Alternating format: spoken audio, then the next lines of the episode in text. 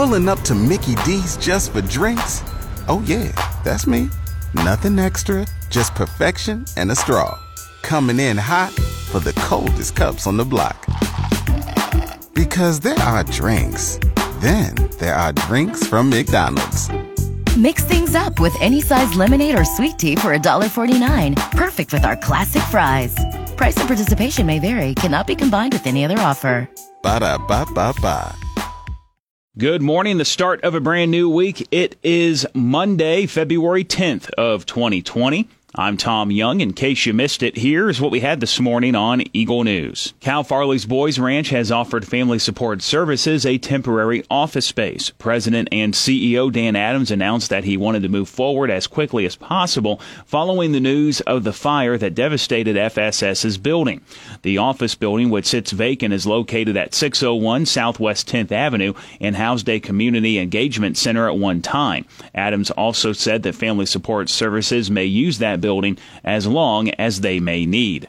The 2020 March for Babies will be held at the Amarillo Civic Center Grand Plaza tomorrow at 11:30 a.m. The march will help raise funds for moms and infants to help fight against pregnancy complications and premature birth. Senior Development Manager Carla O'Neill tells us how you can participate. They would just go to marchforbabies.org uh, and they would just type in Amarillo, Texas uh, for the area they're looking at and uh, it will pull that up and they can register. They can either um, log on and sign up to participate with an existing team uh, if their team, if their place where they work or their family already has a team, or they can sign up for a, a whole new team. Every year, 22,000 babies and 700 women die due to complications during birth. Time for a Hunter and Kalinke traffic update. Overlay work on US 87 south of Dumas and Moore County is on hold. According to the Texas Department of Transportation, the contractor was declared in default of the contract for non-performance.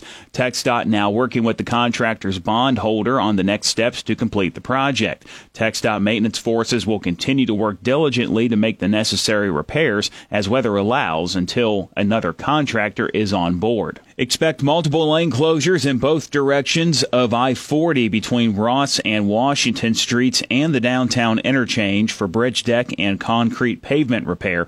And throughout the week, there will be various lane closures in both directions on the I 40 frontage roads between Arthur and Ross Streets for patching repairs.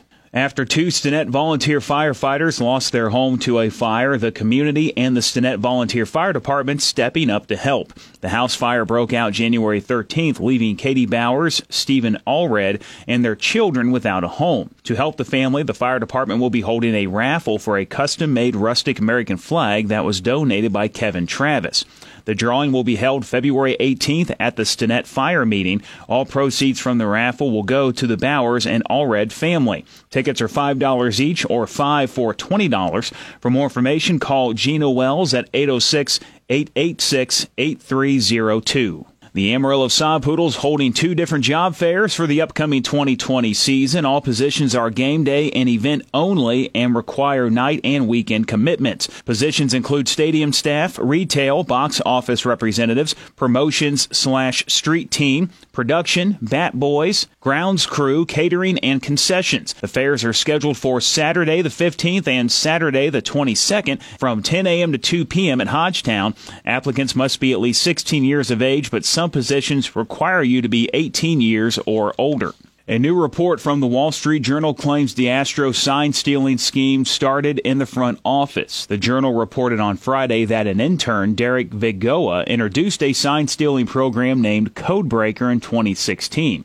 It was reportedly used in the 2017 season when the team won the World Series and part of 2018. The report says former general manager Jeff Luhnow told MLB investigators he thought Codebreaker would be used to analyze past games. Vigoa is now the Astro senior Senior Manager of Team Operations. I'm Tom Young. That's your In Case You Missed It Eagle News Update. I'll be back with you again tomorrow morning, bright and early, 5.30 with the Eagle Morning Show on 100.9 The Eagle.